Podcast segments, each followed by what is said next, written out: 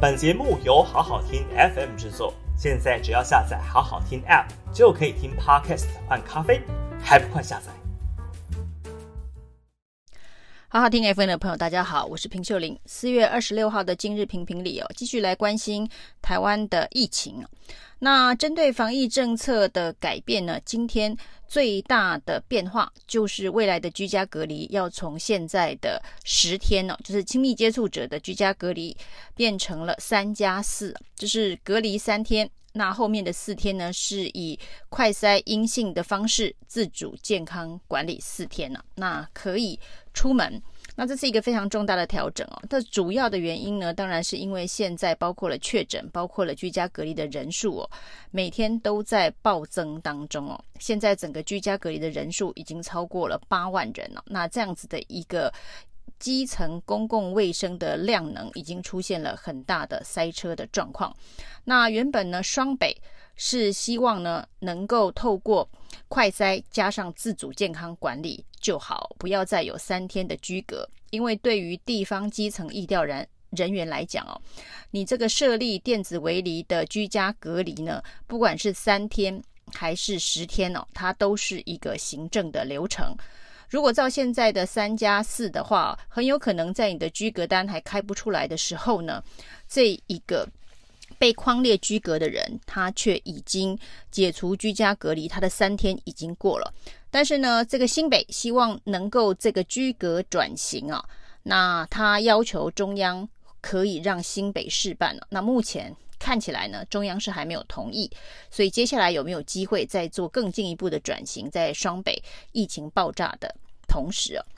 但是呢，在双北哦，可以说是疫情爆炸，跟其他县市比起来是重灾区的状况之下，却出了一件周玉蔻的裁剪事件哦。那周玉蔻呢，在上个礼拜呢，被新北的联医三重院区 PCR 裁剪。两次证实都是阳性通知之后呢，当然也连累了一些媒体同业居家隔离哦。那周玉蔻在这个期间哦，他不断的说他自己在家里头快筛都是阴性哦，他连续做了六次的快筛都是阴性，所以他宣称呢是新北联医三重院区的 PCR 裁剪有误，是错误的。那不断的要求。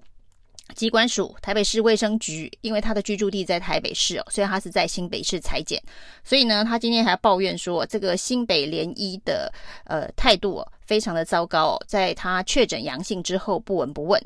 那是台北市卫生局这边的服务，他特别去挑拨新北卫生局与台北卫生局的相关的做法，不断的称赞台北市卫生局做得非常的好，那新北市卫生局非常的糟哦。那这中间当然是对于双北的基层防疫人员的一个挑拨。那他说呢，这个新北不闻不问呢，那台北非常的热心亲切。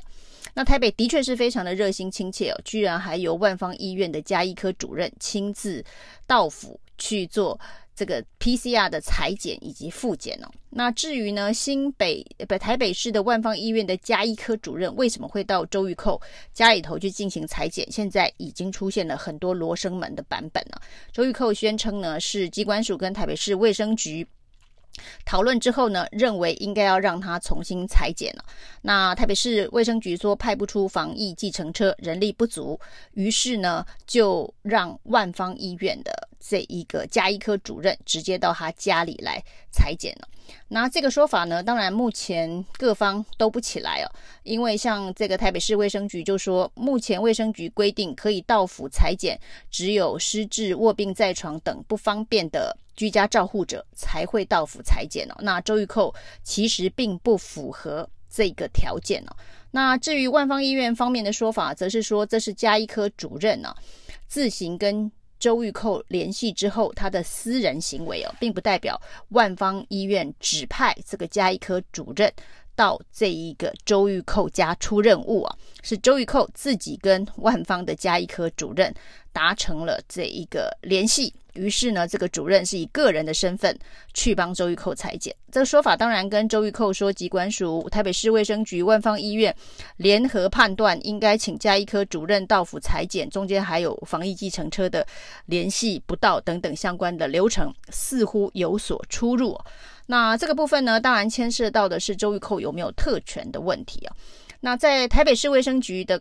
说明当中哦，感觉周玉蔻应该是有特权，因为只有失智、卧病在床这些条件才符合到府裁剪的一个状况。那另外呢，这个裁剪结果的部分呢？周玉科一直宣称哦，这个新北联医的这个裁剪污染了它的检体哦，它的检体被污染了，以至于呢放上了这个 PCR 的检验的机器当中哦，那才会有阳性哦，并不是它原本的检体就有阳性哦。这可能有几种可能的状况呢？一种呢，这个新北联医的解释说，三重院区的这个裁剪机器是经过卫福部还有昆阳实验室的认证哦，所以机器本身没有问题啊。但是周玉蔻坚持的是机器有没有问题，他不知道，因为他说呢是简体被污染，就是在裁剪过程当中呢，周玉蔻个人的简体被污染了，以至于呢放进机器当然都是阳性，所以他质疑的是这份的简体有问题哦。那还搬出了一些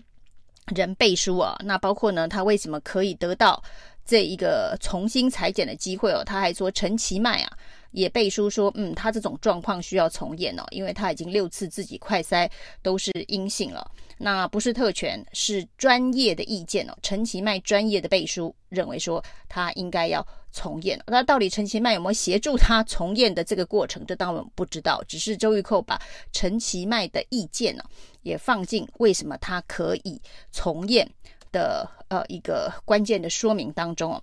那其实周玉蔻可能真的在去年陈建仁呢、开了很多次的这个线上视频教学，告诉大家哦，PCR 的检验哦的裁剪哦，可能有伪阳性的。呃，结果出现了。那去年花了很长的时间，包括了陈建仁，包括李炳颖，包括了陈时中，在指挥中心不知道上过了几百次课，告诉大家说，PCR 的裁剪不是百分之百完全的精确。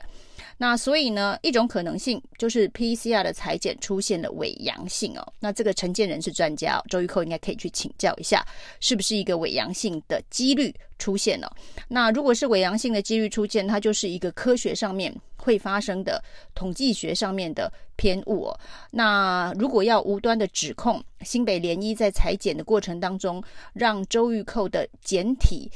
遭到了污染，这件事情是需要有一个具体证据的指控。那周玉蔻无端的指控，那这件事情呢，新北联医目前是斩钉截铁的回答，裁剪的过程以及裁剪的这个机器是没有问题的。